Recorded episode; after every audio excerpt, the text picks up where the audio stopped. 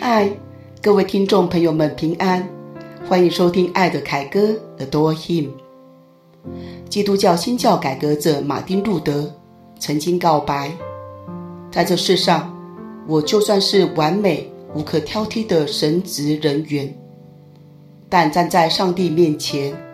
仍然是个受尽良心所折磨的罪人。对于我的品性，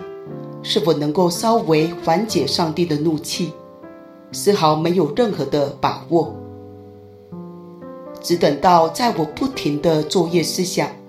明白了神的公义和人的因信称义之间的关系为止。马丁·路德当时是罗马天主教的修士，以及德国威登堡大学的教授。在他教授《圣经·罗马书》这门课程中，他不断地反复思考使徒保罗在《罗马书》中提到的因信称义的观念。逐渐地，他再也无法满足于当时罗马天主教机械化的仪式崇拜。例如，他提出质疑：难道借由靠着膝盖一步步地爬上神圣的阶梯，也就是俗称的比拉多台阶，这种祷告方式就能使人罪得赦免，甚至使人称义吗？难道透过参加教堂计划的奉献，人们就能永远的摆脱炼狱的刑罚吗？圣经罗马书一章十七节说道：“因为神的义正在这福音上显明出来，这义是本于信。”以至于信，如经上所记，一人必因信得生。这节经文启示我们，一人必得着永生生命，不是借由他们的所作所为，即便那些作为完美无可挑剔，乃是靠着信靠上帝。一人必要因着信而活，也当凭信心而活。路德以罗马书一章十七节这节经文作为他神学上的主要观点，挑战当时天主教教会许多堕落、败坏的教会仪式以及灵性操练。他把这些挑战与想法，就是后来众所周知的九十五条论纲，张贴在威登堡教会的门上面。原本。他只是想针对九十五条论纲中所提出的议题做辩论，但是很快地，他被教会贴上标签，视他为异端。在一五二一年，由神圣罗马帝国皇帝查理五世于沃尔姆斯举行的帝国议会中，他被要求撤回所提出的九十五条纲论。但路德断然拒绝，他告白，他不接受教皇的权威或者议会的权威，只接受圣经的权威。议会最后决定马丁路德违法，禁止他的著作，并下令逮捕他。五月八日，皇帝颁布沃尔姆斯诏书，禁止帝国公民。传播路德思想等等的相关命令。当时德国一些领地的王公贵族们开始选边站，有些人表面上支持路德，实则看准这是削弱教会势力、增加个人政治权势的机会；有些人则是真心被路德所发表的九十五条论纲。以及他的其他著作所感动，因而信仰的良知觉醒。一五二六年的斯佩尔议会上，该诏书被暂时终止，但三年后，此诏书又被恢复。最终，因为路德在德国人民中所获得的支持度，以及受到某些德国王公贵族的保护。沃姆斯诏书从未在德国执行，但在帝国的其他地区，的确有神职人员因为支持路德的教义，被逮捕起诉，被迫公开忏悔，否定路德教义，甚至遭受火刑。一五二九年，也就是斯佩尔议会后的三年，感怀于原本沃尔姆斯诏书被终止，却又被重新启动，一切努力似乎归回原点。对于这样的情况，路德以诗篇四十六篇为基础，创作了《坚固保障》这首圣诗。坚固保障的歌词，虽然字里行间充满战争的用字与描述，但显示的姿态不是好战、好斗、侵略、攻击。而是一个防卫的护卫的状态。上帝是我们可以全然信靠的保护者，不论我们遇到各样的威吓与胁迫，不论面临世上各样邪恶势力或者不法的事，上帝保护我们，为我们征战。在接近节目尾声之前，想要稍稍和大家分享一下。看似离题的话题，诚如前天 Podcast 中向大家预告的，接连三天，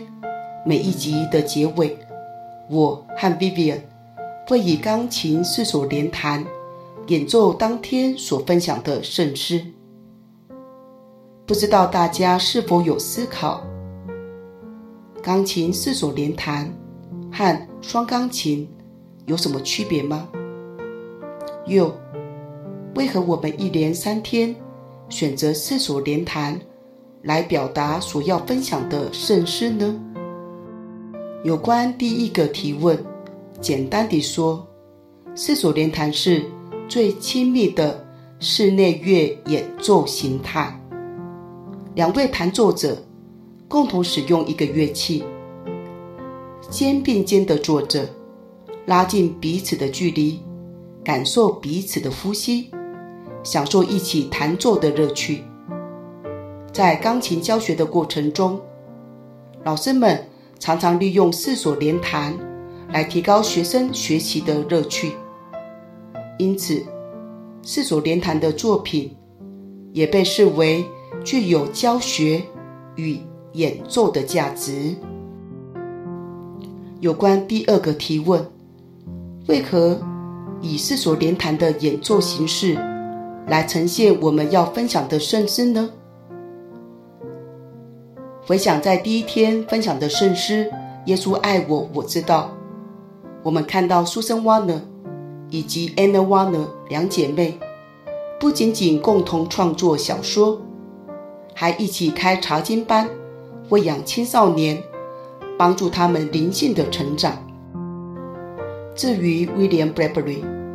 在前一集我们没有提到的是，布莱伯瑞不单单致力于推动儿童主日学诗歌的创作与发展，有圣诗皇后称号的 Fanny Crosby 也受到他的鼓励与提携，踏上诗歌创作之路。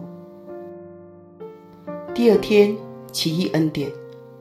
我们看到 John Newton。以及威廉·库珀多年来合作创作诗歌的努力与尾声，目的是为要帮助教会会众能够更加明白讲道信息的内容。今天第三天和大家分享的坚固保障，